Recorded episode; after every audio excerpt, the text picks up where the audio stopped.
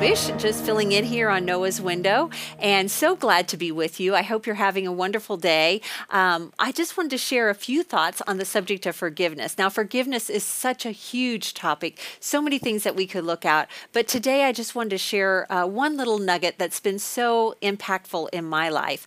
Uh, I love to read biographies and autobiographies of great Christians, and one of the people that I really have looked up to and just appreciated their testimony is Corrie ten Boom. She wrote a book called The Hiding Place. And if you have not heard of her or read that book, I really suggest that you um, pick up the book and, and read that. It so encourage you of how God truly performed so many miracles in her life and did so many things and how she impacted so many people. Corrie and her family actually were um, were protectors of uh, the Jews during World War II. They would uh, they had a, they had a watch store, and they would back in the back room they had a hiding place where they would hide Jews and get them out of the country so that they could be protected from the Nazis.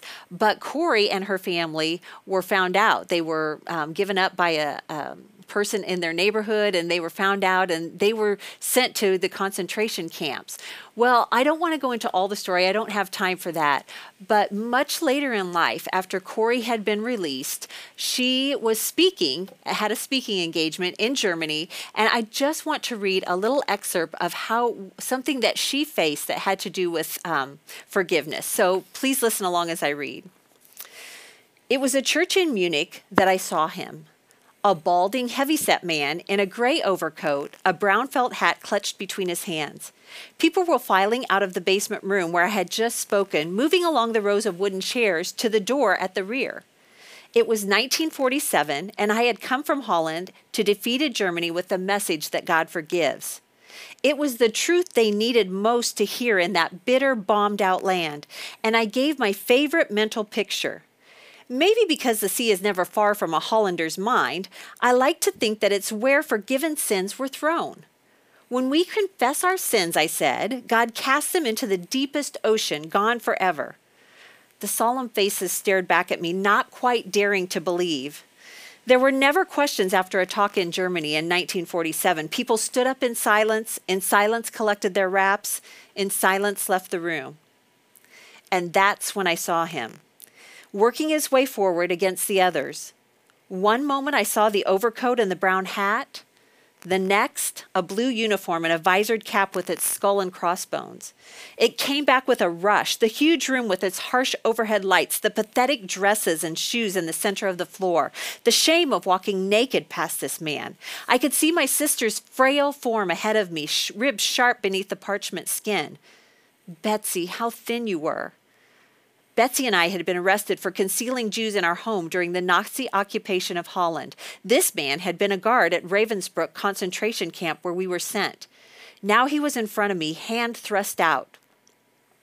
A fine message, Fraulein. How good it is to know that, as you say, all our sins are at the bottom of the sea. And I, who had spoken so glibly of forgiveness, fumbled in my pocketbook rather than take that hand. He would not remember me, of course. How could he remember one prisoner among the thousands of women? But I remembered him and the leather crop swinging from his belt. It was the first time since my release that I had been face to face with one of my captors, and my blood seemed to freeze. You mentioned Ravensbrück in your talk, he was saying. I was a guard in there. No, he did not remember me. But since that time, he went on, I've become a Christian. I know that God has forgiven me for the cruel things I did there, but I would like to hear it from your lips as well. Fraulein, and again the hand came out. Will you forgive me? I stood there, I whose sins had every day to be forgiven and could not. Betsy had died in that place. Could he erase her slow, terrible death simply for the asking? It could not have been many seconds that he stood there, hand held out to me, but it seemed hours as I wrestled with the most difficult thing I ever had to do. For I had to do it, I knew that. The message that God forgives has a prior condition that we forgive those who have injured us. If you do not forgive men their trespasses, Jesus says, neither will your Father in heaven forgive your trespasses. I knew it not only as a commandment of God, but as a daily experience. Since the end of the war, I had had a home in Holland for victims of Nazi brutality. Those who were able to forgive their former enemies were able also to return to the outside world and rebuild their lives no matter what the physical scars. Those who nursed their bitterness remained invalids. It was as simple and as horrible as that. And still I stood there the, with the coldness clutching my heart.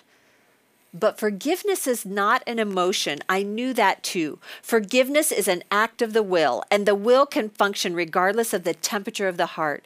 Jesus, help me. I prayed silently. I can lift my hand. I can do that much. You supply the feeling. And so, woodenly, mechanically, I thrust my hand into the one stretched out to me. And as I did, an incredible thing took place. The current started in my shoulder, raced down my arm, sprang into our joined hands, and then this healing warmth seemed to flood my whole bring- being, bringing tears to my eyes. I forgive you, my brother, I cried, with all my heart. Wow, what an amazing story. First of all, she mentioned God's forgiveness. She mentioned the verse in Micah 7 19 that says, Once again, you have compassion on us. You will trample our sins under your feet and throw them into the depths of the ocean. And there's a couple other verses I love about God's forgiveness. Psalm 103 12, it says, He has removed our sins as far from us as the east is from the west.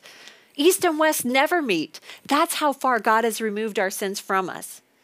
And then in Isaiah 38 17, once again you will have compassion on us. You will trample our sins under your feet and throw them into the depths of the ocean. But then God reminds us, Jesus reminds us in the book of Matthew, chapter 6, 14 and 15, the same thing that Corrie was feeling when she had to reach out to the hand of this man who had caused so much cruelty to her and caused the death of her sister. And the Bible says in Matthew 6 14 and 15, If you forgive those who sin against you, your heavenly Father will forgive you. But if you refuse to forgive others, your heavenly Father will not forgive your sins. God has forgiven us. He sent Jesus to do that. All we have to do is reach out and accept that forgiveness. But part of that is learning to forgive others who have hurt us and caused us pain. Hopefully, none of us will ever have to face a, a situation like Corrie did, but there are people in this world who are facing that right now. I challenge you today to reach out for God's forgiveness, first of all, and then reach out to others with the same forgiveness you have received. Let's pray and ask God to help us with that. Father in heaven, thank you so much that you have removed our sins from us. You have thrown them into the depths of the ocean. You have trampled them under the feet, your feet. They are as far from us as the east is from the west. But Father, because of that forgiveness, remind us that you want us to forgive others for the things that have been um, done that would hurt us. Father, let us remember Corrie's story and, and Father, the, the opportunity, let us remember that forgiveness is not an emotion. It's the act of our will. It's an act of obedience to you because of what you've done for us. Father, I pray that today someone listening to this message will hear your truth for themselves and will apply it and reach out and forgive someone that they need to forgive so that they can go on and live their life fully for you. We'll thank you and praise you for all you're going to do. And it's in Jesus' name I pray. Amen. Thanks for listening today, and I hope you have a wonderful day. See you again soon on Noah's Window.